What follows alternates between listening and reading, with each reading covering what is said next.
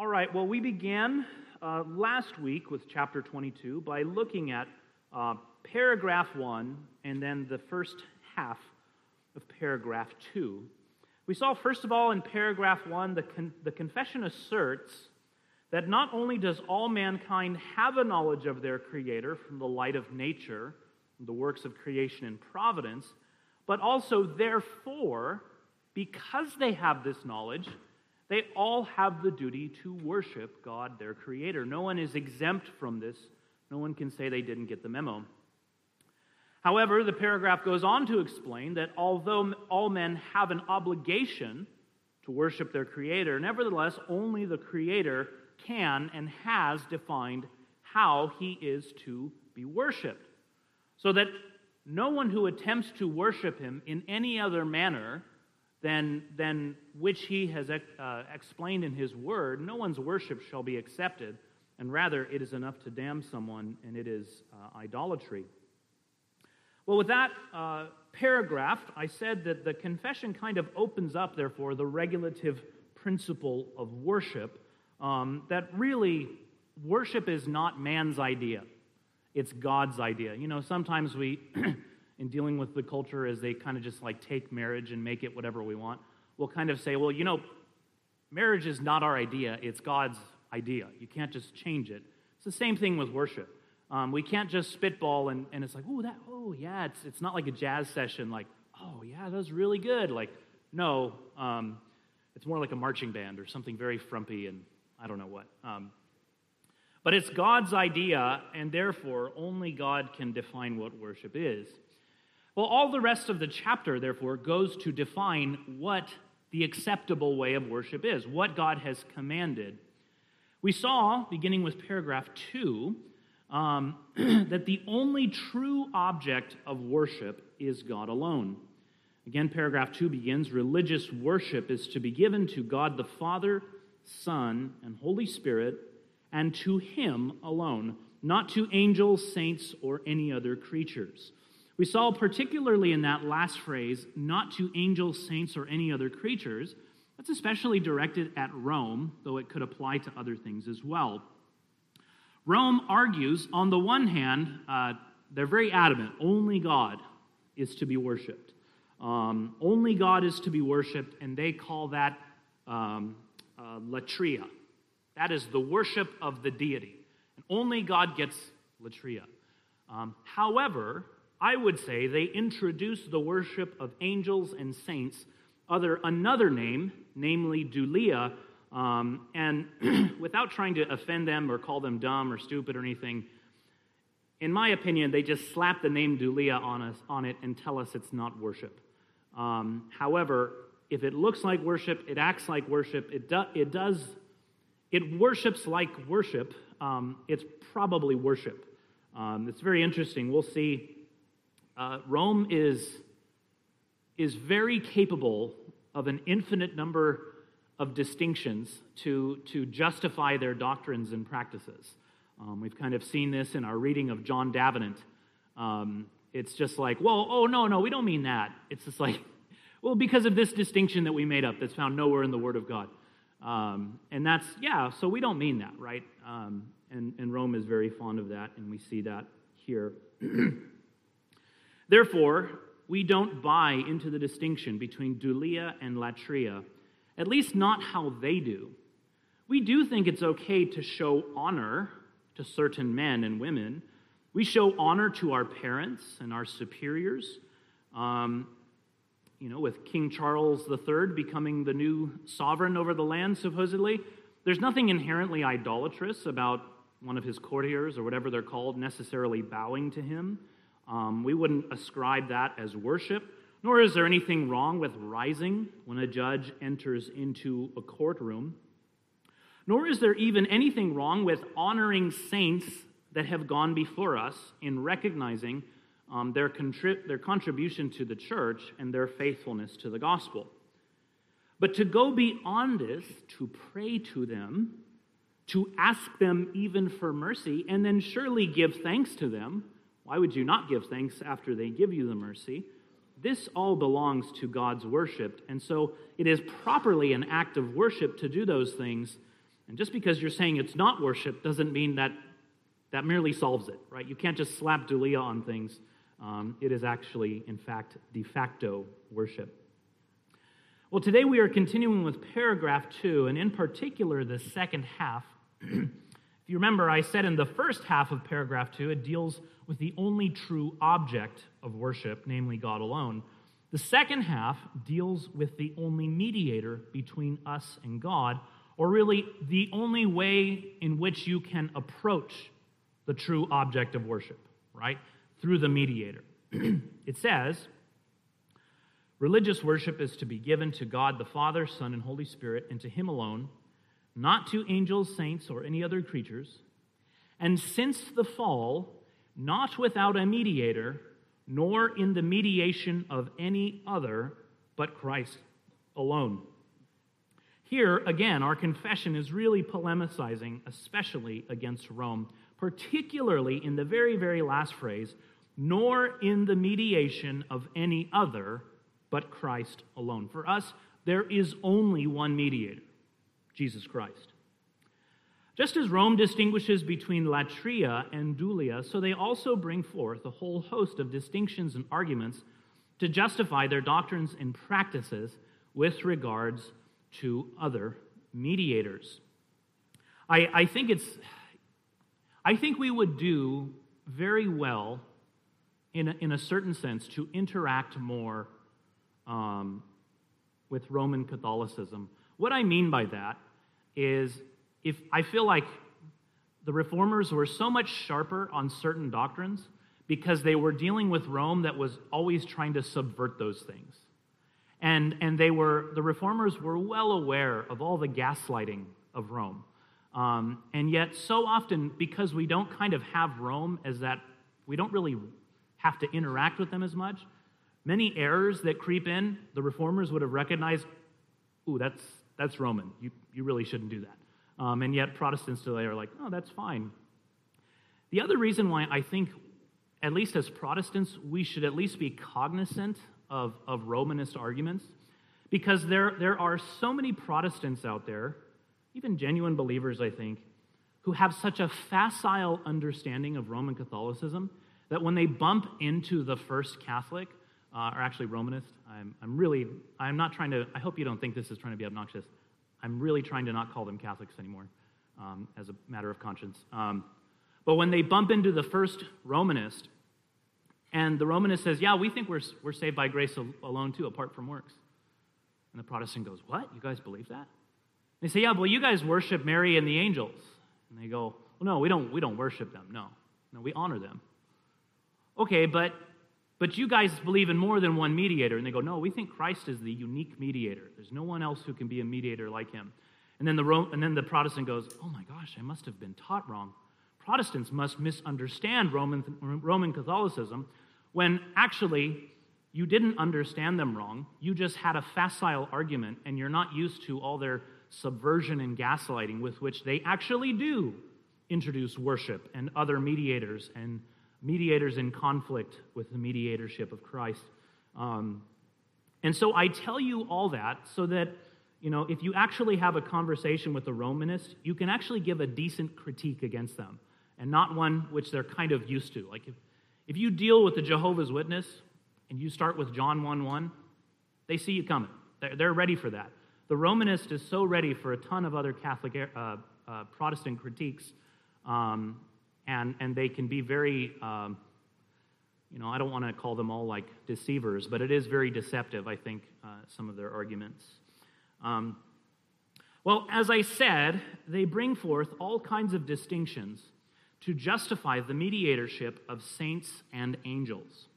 First, of course, they distinguish between Christ alone as mediator, which they argue is an utterly unique mediator. In fact, just as with latria, they totally affirm that that kind of worship is due to God alone, and they are even offended if you accuse them of idolatry with saints or angels, so also they affirm that Christ is the utterly unique mediator, and there can be no one other like him. Okay? One modern Roman writer says, Much to the surprise of many Protestants I have spoken to over the years, The Catholic Church actually acknowledges Christ to be our one and absolutely unique mediator who can reconcile us to the Father in a strict sense. Notice the last phrase in a strict sense. Ah, yes, that's where the error comes in. Christ is the absolutely unique mediator, they argue, and the ignorant Protestant hears that and goes, like, wow, I must, I must have really misunderstood Catholicism. Tell me more, right? And then they, they start swimming the Tiber. We do acknowledge that they at least make the distinction, therefore, between Christ's mediatorship, his unique mediatorship, and lesser mediatorships. Yet we don't buy into the same distinction. They refer, refer to these as subordinate mediators or a subordinate mediatorship. Another modern Roman writer says there is, however, a less strict sense that Christians have always understood the idea of mediation. That's a lie. We haven't always understood it that way. Anyway, this is the idea of a subordinate mediation by which we participate in the mediation of Jesus Christ. It is a mediation that is effective through, with, and in Christ. The subordinate mediator never stands alone, but is always dependent on Jesus. So, again, just as with Dulia, here also there is a very carefully worded definition of subordinate uh, mediation which claims to protect the uniqueness of Christ's mediatorship. Notice, for example, they say that it is really just a participation in Christ's mediation, or it is dependent on his mediation. Now, perhaps you, as a good Protestant, are thinking to yourself, well, this is very easy to debunk. Um, very easy to debunk. It's a no brainer. I'll just quote 1 Timothy 2 5. For there is one God, and there is one mediator between God and men, the man Christ Jesus. And while you are correct, I agree with you, Romanist is ready for that quote, and they have a response. One writer says of this passage Is St. Paul rejecting the idea of mediators subordinate to Jesus? it's like the gall to take a passage which shows the utter unique mediatorship of Christ. Did God truly say? like, it's like, okay. Um, is St. Paul rejecting the idea of mediators subordinate to Jesus? No, just the opposite. Chapter 2 opens with the following exhortation. First of all, then, I urge that supplications, prayers, intercessions, and thanksgivings be made for all men, for kings and all who are in high positions, that we may lead a quiet and peaceable life, godly and respectful in every way. Supplications, prayers, and intercession are acts of mediation. Paul is explicitly instructing Timothy that Christians are to assume the role of a subordinate mediator between God and those listed, namely all men, for kings, and all who are in high positions. The theological principle that Paul uses to buttress his command is the passage already quoted in verse 5 the one primary mediation of Jesus Christ. Here, they basically argue that since intercession, which is truly an act of a mediator and a high priest, um, for example, Christ, he ever lives to intercede on our behalf, and he is our mediator. Well, they say, since interceding on behalf of others is something that a mediator does, we are therefore mediators, subordinate mediators, since we also intercede for others. To put that bluntly, in the form of a syllogism, it would be intercession is an act of a mediator. Christians are called to intercession. Therefore, Christians are lesser mediators. Well, before I respond to that, I, uh, I want to, to you, I want you to think how you would respond to that. What would you say to that?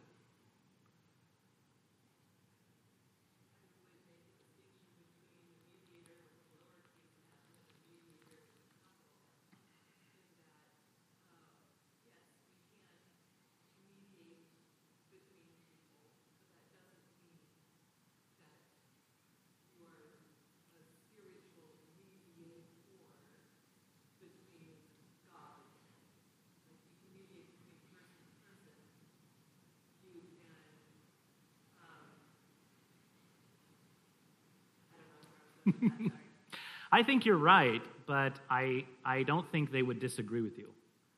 So I don't know that that's necessarily how I would respond. Anybody else?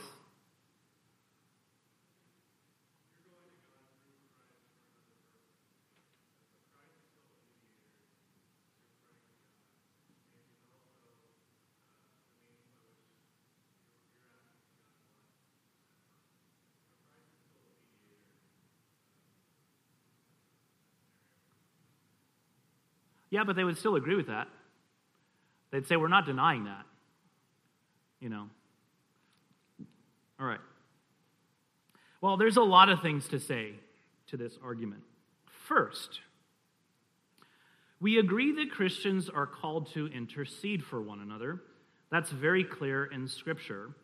It is clear that God uses the prayers of the saints, we can, we can even say saints without meaning the saints and they do, um, we can say that God uses the prayers of the saints um, even to bless others, um, even that they would grow in grace, we could say. Philippians 1:19 For I know that through your prayers and the help of the Spirit of Jesus Christ this will turn out for my deliverance. Or Colossians 4:12 Epaphras who is one of you a servant of Christ Jesus greets you, always struggling on your behalf in his prayers, that you may stand mature and fully assured in all the will of God. So Christians aren't denying that. Protestants aren't denying that. The main problem I have with their argument is that I don't think it follows that by interceding on behalf of others, you therefore become a mediator, even if it is a subordinate mediator. I don't deny that interceding is a necessary act of a mediator, but just because you intercede does not necessarily make you a mediator. Or we could say that while mediatorship includes intercession, yet it is far more than that. And I would argue that by applying the term mediator to simply intercessors, you conflate the two concepts in a very, very unhealthy way. For example, can I arrest people? Joe, can I arrest people? I can. You and I are both cops, brother. We are both law enforcement. Police can arrest people. I can arrest someone. Therefore, I am a cop. No, you shouldn't really say that. Because if you do that, you'll just be impersonating a police officer and you'll get arrested. If you say, Don't worry, I'm a cop. I can do this, right? You'll get arrested. You're, in, uh, you're uh, impersonating a police officer. Have you ever administered medicine to your child? You're a doctor. You're a doctor, right? Doctors administer medicine, don't they? You're a doctor. You're, you're a subordinate doctor, right? Um, no, that's just kind of dumb. Um, yes, intercession is an act of a mediator, but it's so much more than that. And it's so much bigger in a qualitative sense. It's not just quantitative, it's, it's qualitatively different. I can arrest someone, but I, that's still a, a qualitatively different thing from when a police officer does it. There's a difference between someone who wears a uniform and, and someone else who can do an act that is similar, but they're not exactly the same thing. And that's what I would say about us. We intercede. We have no problem with saying we intercede but that does not make us mediators. Furthermore, when Christ intercedes as mediator, it means so much more than it could ever mean for us interceding as mediators. He represents us legally, covenantally before God as our mediator. Christians intercede on behalf of others, but Christians do not legally represent others before the Lord. Furthermore, Christ represents God to us in a way that intercessors can never represent God to other Christians. Furthermore, as we have seen in our study of the high priest's intercession with the golden altar of incense, Christ's intercession is not merely his praying to the Father, but it is his prayerful application of his blood and atonement on, uh, and merits on our behalf which could never be said of us. We do not, in that sense, mediate and prayerfully apply, um, obviously, our own blood or even the blood of Christ. That is something that is unique to the high priest alone. Um, Now, while the Romanist, I think, would, would agree with all that I've said to some degree, they'd say, like, well, we agree with that. We don't want to conflate the two mediatorships. Yet I would say you conflate them by calling them both mediators. Um, it's very interesting, too. There's a lot of things we could say about Rome's understanding of Christ's mediatorship. Um, for example, we would say two other absolute necessary things for a mediator between God and sinners is that he be sinless.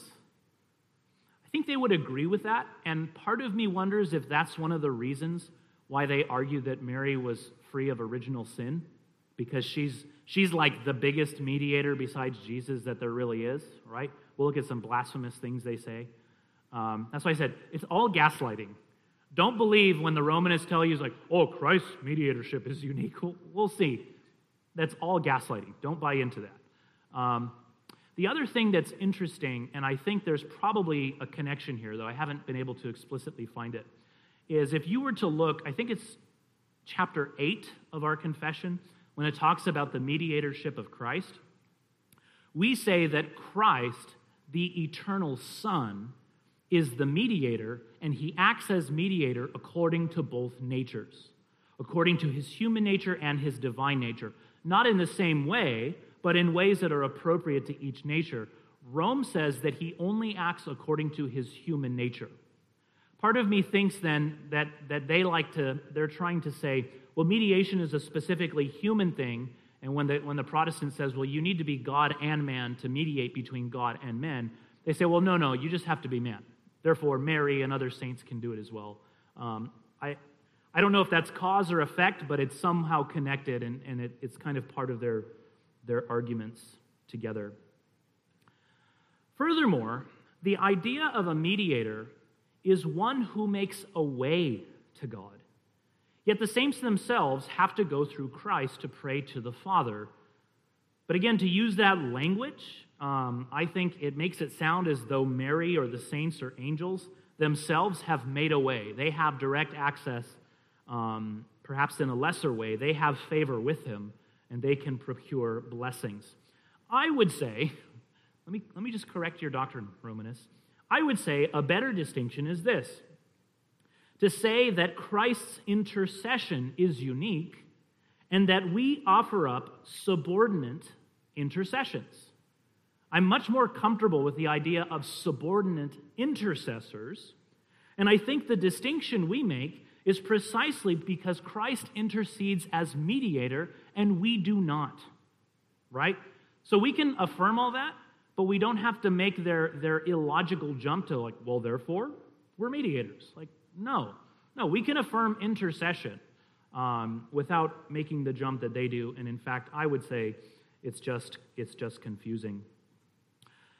Furthermore, while Rome says that Christ's intercession and his merits alone are utterly unique, yet I would say in all kinds of ways and in their prayers, they undermine the uniqueness of Christ's mediatorship. It's really funny. I think it's almost like Rome is ashamed of a lot of the things they do. So, like, they'll, they'll teach all this stuff about Mary and all that stuff, but when there's a push for official dogma of the church to happen, the Vatican goes like, no, we don't need to make this official dogma yet. It's like, it's like really weird. We're like, well, should you teach it or not? Is it official dogma of the church or not? Like, well, we don't want to make it official dogma, um, but you can still tell your people to pray to Mary, and that's all fine. It's like, okay. But I think they undermine um, the mediatorship in all kind of ways, even though they have the category of subordinate mediatorship. For example, the 16th century um, Anglican Andrew Willett, when Anglicans were much more anti Roman than they are today. He says, They seem in their very words to confess that Christ is the only singular advocate and patron of mankind, that by himself alone and by his own mer- merits procures all grace and mercy. So he says, They seem to say that, but, he continues, they make other mediators and intercessors besides Christ, even in that high and singular de- degree. So just because they say that, yet by their actions and what they attribute to those other mediators, you're, you're infringing into the supposedly unique mediatorship of Christ. He continues, For not only Christ by their doctrine, by, or by their doctrine, by his merits procures grace, but other saints also, by their merits, are our mediators. As it is plain to see in that popish prayer, by the blood of Thomas, for which for thee he did shed, make us Christ climb, where Thomas did ascend. In this blasphemous prayers and a thousand uh, such others, they pray only to Christ as God, not as mediator. Men departed, and many of them, oh, I'm so sorry. I got not as mediator, but they pray to men departed, um, and many of them, no saints, they make their only mediators by their own proper merits. So what he's saying is this whole idea that you know these lesser mediators um, participated Christ's unique mediatorship. Actually, what they do is make those mediators to the mediator who mediates between God. So they pray to Christ through that mediator, when really we're supposed to pray to the Father through the mediatorship of Jesus Christ. Furthermore, he explains, and this is, I think, a this is where it really nails it. Their saints are not only intercessors for grace, but conferrers of grace and help, which is the highest degree of mediation. Right? When a mediator can give you blessings and help and grace, that's the, that's the, that's the uniquest, most unique part of mediation, and yet the saints and the angels are said to do that. They appoint several patrons among the saints for all purposes. Saint Apollonia for the toothache, Saint Roch for the pestilence, Saint Petronil for the ag, Saint Gregory for uh, scholars or uh, students, Saint Maurice for soldiers, Saint Luke for painters, Saint Crispin for shoemakers, Saint Nicholas for the sea, Saint Eutychus for corn or wheat, Saint Urban for wine. And thus do these saints not only, as they bear us in hand, pray for these graces and blessings, but they have power themselves to bestow them. That's a huge problem. You've just totally undermined Christ's mediatorship. Furthermore, just listen to the words of the famous prayer uh, to Mary called uh, Salve Regina. Salve Regina. I got mad as I read this. I was like, Hail Queen, meaning Mary. She is called the Mother of Mercy. She is called our life, our sweetness, and our hope. Mary is our life, our sweetness and our hope? The mother of mercy? Like, what? Then it says, Turn then, most gracious advocate, thine eyes of mercy towards us. Most gracious advocate? I thought she was just subordinate. That sounds like she's kind of right up there with Christ. I would say Christ is the most gracious advocate, and no other is more gracious than him, but they use that terminology, that, that um, what's it called when it's like most? It's not good, better, or best. They use the superlative language and apply it to Mary. You can't just say, well, Christ's mediatorship is unique, and then call Mary most gracious advocate. Like I said, that's just gaslighting. Don't be deceived by that. When they tell you, you know, oh, we told, oh, we agree with that with Protestants, they're, they're lying. Either intentionally or unintentionally, they don't actually believe that. First of all, they say, turn, and they, next of all, they say, turn thine eyes of mercy. Her eye, that, doesn't that sound like her eyes give the mercy? After all, that kind of language is, is normally said of God. Psalm 25, 16, Turn to me and be gracious to me. The one who turns is the one who's gracious. There, her, she is the one who turns. Doesn't she therefore give mercy and not Christ? And then, of course, they say, Pray for us, O Holy Mother of God, that we may be worthy of the promises of Christ. Yeah. Like I said, they say Christ's mediatorship is unique. That's just gaslighting. Don't, don't fall for it. There are many ignorant Romanists who you can, you know, have very good discussions with. I'm not saying like, like, you know, if there's a like a Mother Mary in their front yard, I'm not like saying go blow it up with an M80 or anything like that. But, um, but these things are blasphemous. That's blasphemy. and um, it's very offensive. That's my first response. Is that just because we intercede doesn't mean we're mediators. And even though Rome claims that all these saints or angels are mere intercessors on our behalf, yet they assign to them the acts of mediatorship, namely the conferring and the dispensing of grace. My second response to the idea of subordinate mediators is that it's one thing for the Bible to speak about other Christians praying and interceding for us, or even speaking about our asking other Christians to intercede for us. If that's all they were saying, like if that's all they were talking about and they were just like kind of applying the term mediator to that, um, I would still disagree, but it'd be a much different conversation. That's not what they mean. It's a whole other thing when you're talking about praying to other Christians to pray for you, especially saints that have already died. First of all, there's a world of difference between asking someone to pray for you, which is fine and good, and praying to someone to pray to you. Those are two totally different concepts, right? Next, it's one thing to ask saints that are living to pray for you. I can text you guys. Sometimes before the sermon, I'll, I'll, like, I'll grab someone. I'll be like, Will you pray for me? Pray for me. I don't know what's going to come out of my mouth. Will you pray for me? That's one thing. I have yet to appeal to St. Augustine to help me. That's entirely different to pray to someone who is, um, who is, who is gone. I would say to, to pray to saints in heaven as if they can hear us is very akin to, you're basically just, it's like praying to God now. God can hear you everywhere, um, and so the saints can as well.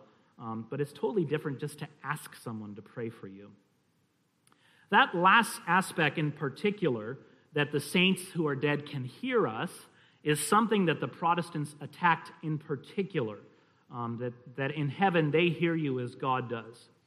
For example, listen to what William Perkins says The saints departed pray unto God by giving thanks unto him for their own redemption and for the redemption of the church of God upon earth, as seen in Revelations 5 8.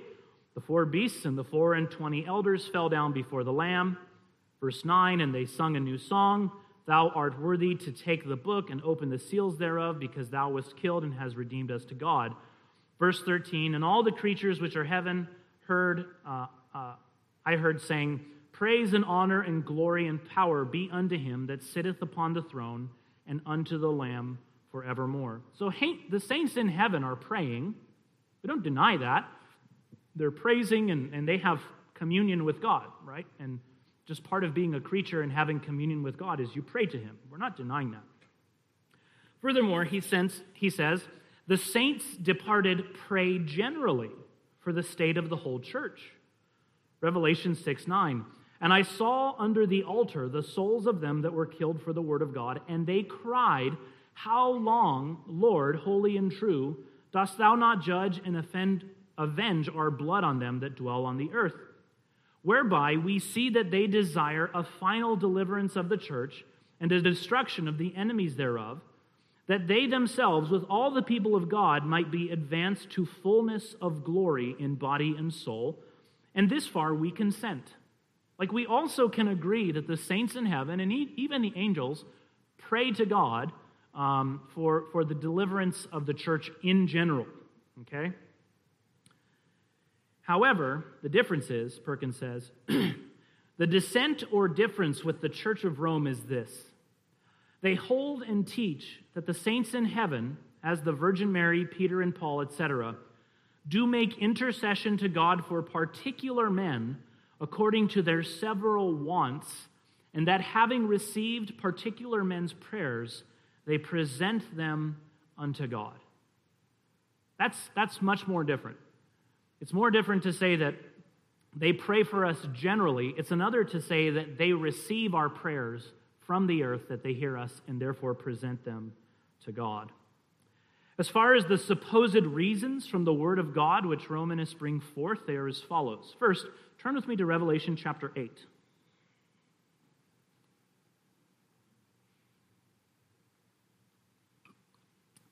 they'll always find one verse or two. Like, see? Nothing to do with the context.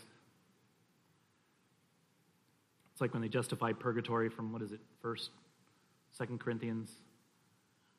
Each man's work will be tested by fire. Okay, anyway. Revelation chapter 8, verses 3 through 5. It says, And another angel came and stood at the altar with a golden censer, and he was given much incense to offer with the prayers of all the saints on the golden altar before the Lord. And the smoke of the incense with the prayers of the saints rose from before the hand of the angel. Then the angel took the censer and filled it with fire from the altar and threw it on the earth. And there were peals of thunder, rumblings, flashes of lightning, and an earthquake. Here there is an angel who is offering up the prayers of the saints. And so the Romanists argue that this, um, from this, we can argue that that saints or even angels ha, uh, have some kind of role in presenting our prayers to the Lord. As far as how to respond to that, I'd say there, there are two options. First, it, it may very well be that this angel is actually Christ himself, um, who himself is often called the angel of the Lord. Um, and that's not just Protestant wishful thinking. Augustine, Augustine, for example, concluded that this angel was himself Christ. Um, I think that's very possible. Second, it may be that this angel is just an angel, but that we should conclude from this that we are to pray unto angels, it does not follow. We have to remember that Revelation is all a vision, it's apocalyptic uh, literature. It's not everything makes perfect sense. Um, it's kind of like a dream. You know how in a dream, sometimes with a different face, it will be someone you know in real life, but that's not actually their face in real life. But in your dream, it kind of makes sense. Um, that's kind of how apocalyptic literature works. It, there's meaning, but it's also not like strictly like when you're awake and outside of a vision. I would say that if that were the case, if this is an angel, um, what this is is just part of a larger pattern in which we see that angels do all kinds of things which are in many ways part of salvation, but we don't actually attribute salvation to them. For example, Isaiah chapter 6, very similar pattern, and I almost wonder if Isaiah has this in mind. Isaiah is a very well quoted book in the book of Revelation. After Isaiah is overcome, not only with seeing the Lord upon his throne, but then with his own sinfulness, he despairs. But we read, Then one of the seraphim flew to me, having in his hand a burning coal that he had taken with tongs from the altar. And he touched my mouth and said, Behold, this has touched your lips, your guilt is taken away, and your sin atoned for. Well, we might argue.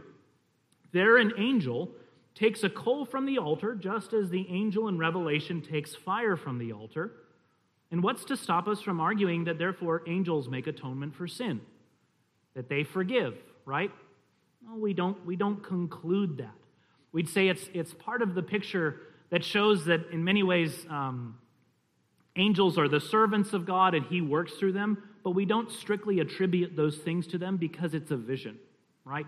So also we can say, yeah, what's happening in Revelation, it's the picture um, of the prayers of the saints going up as, as the incense went up in the temple, and an angel is being used there but to conclude from that, that therefore angels present our prayers to the Lord, is, is, is jumping too far. Um, next, as I said, one of the arguments that Protestants made uh, was to say that saints in heaven don't really have knowledge of all that takes place on the earth as God does. They may know some things, they certainly do, um, if God chooses to reveal it to them, or as other saints depart and they communicate with the saints that are there. But generally, they do not have an awareness of our present needs in some kind of omniscient or semi omniscient way um, as God does. But Romanists actually argue that they do. Andrew Willett says, How should the dead come by the knowledge of human affairs? The papists think they have it by God's gift. So God just gives them that kind of, maybe not total omniscience, but like semi omniscience. Otherwise, they say, they see all things in God as in a clear glass. So God is like the palantir, right? You can just see everything. You Mary hears everything by just seeing through God, right? To prove this, they argue from Luke 15:10. Turn with me there. Very common verse for them to justify this. Luke 15:10.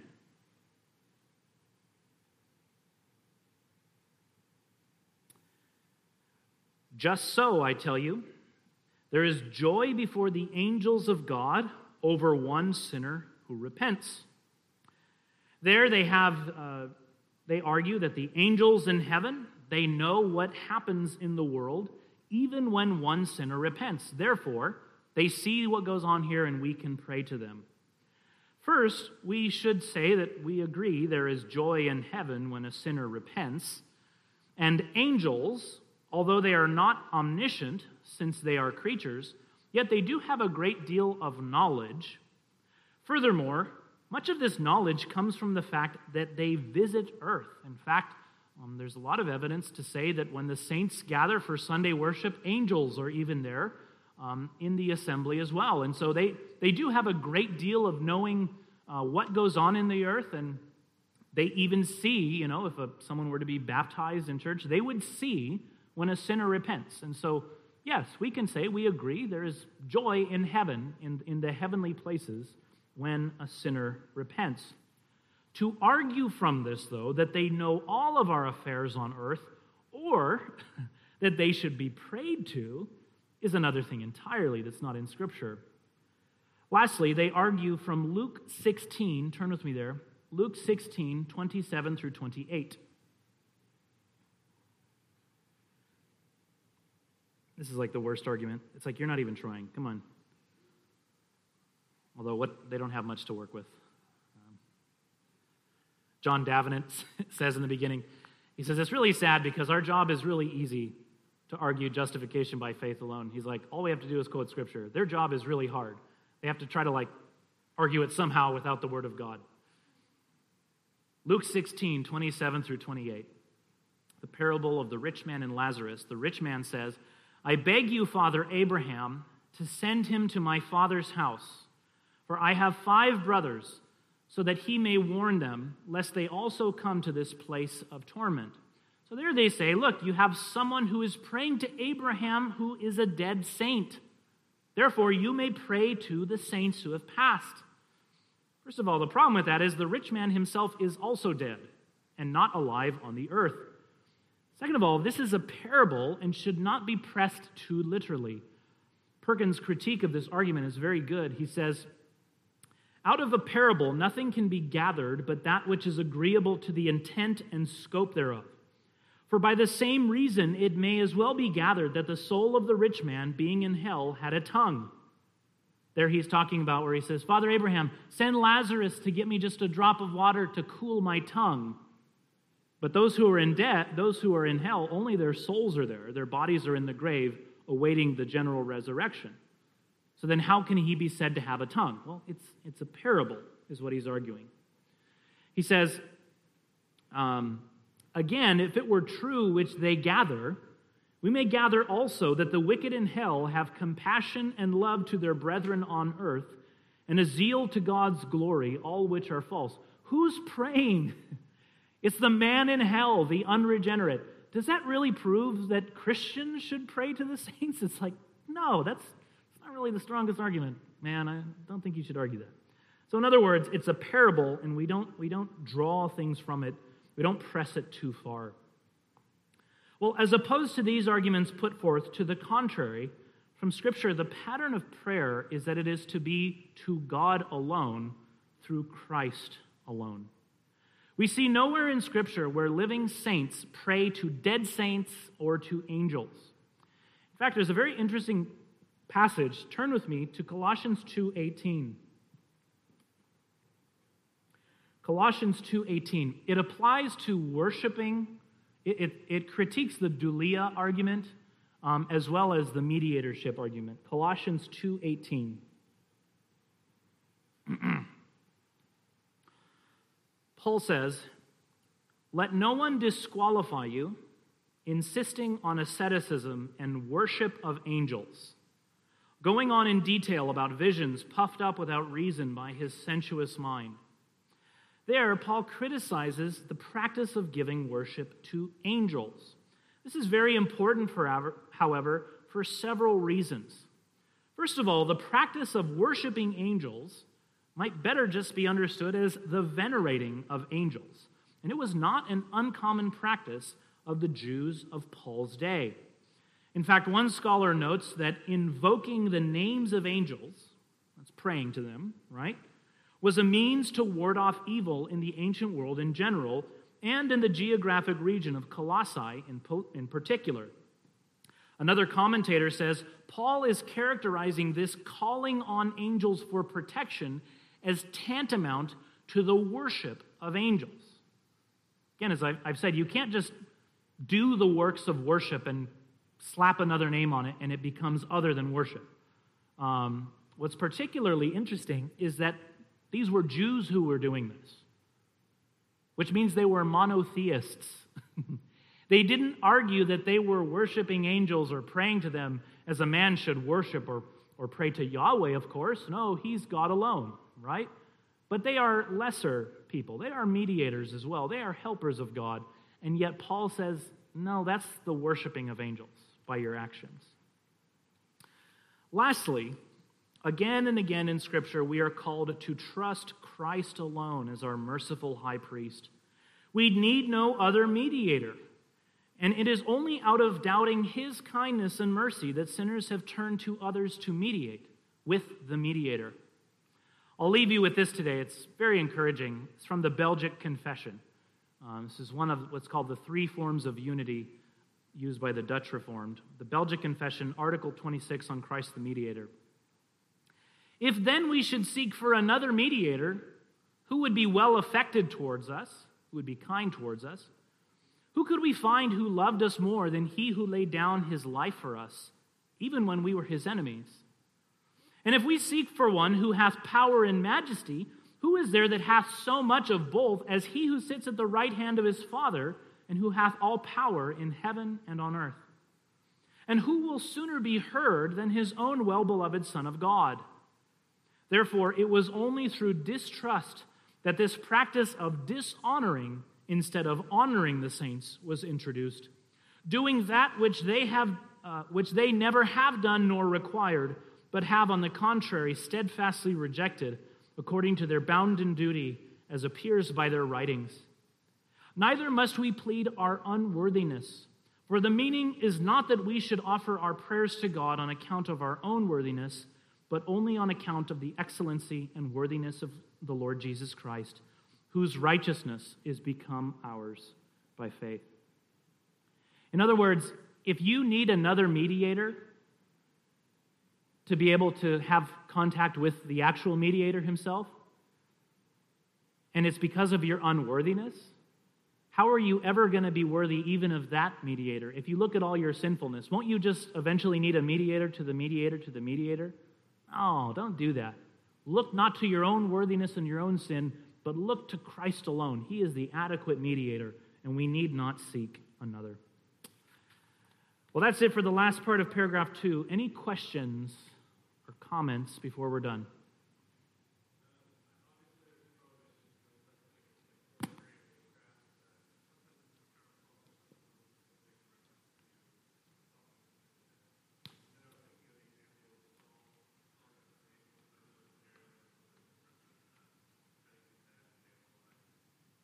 Yeah, yeah. That uh, I hadn't looked. I hadn't touched on that, but yeah, there's probably something there for that. Um, because this stuff, uh, you know, praying to the dead and saints who have gone before, that's just paganism. And that really entered into the church really from other pagan practices, a lot of this other stuff. And so it should not surprise us that the pagan nations around Israel also prayed to the dead. It's just very common, right?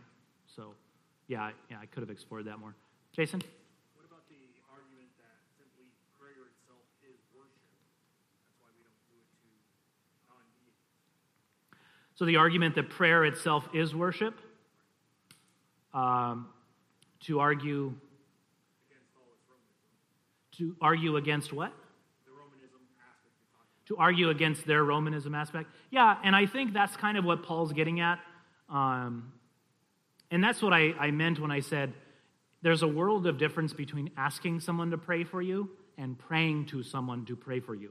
Prayer is, an, is directed to worship uh, to God alone, it's an act of worship. Um, we don't really, yeah, we don't really speak of it any other way, not in Scripture. So, and that's why I said there, you know, when we pray and we talk to God, like you can do it quietly on your own or even in your own heart. Um, and they kind of bring that aspect into the saints as well. Yet they need to like give them some a little bit of omniscience to be able to do that. And so again, at, at one point, it's just like, well, in what way do you not? In how is this not an act of worship, right? Um, and again, I think with Rome, there's just, well, look, we slapped a distinction on it, so therefore it justifies it. Yeah. Anything else? So don't be an ignorant Protestant.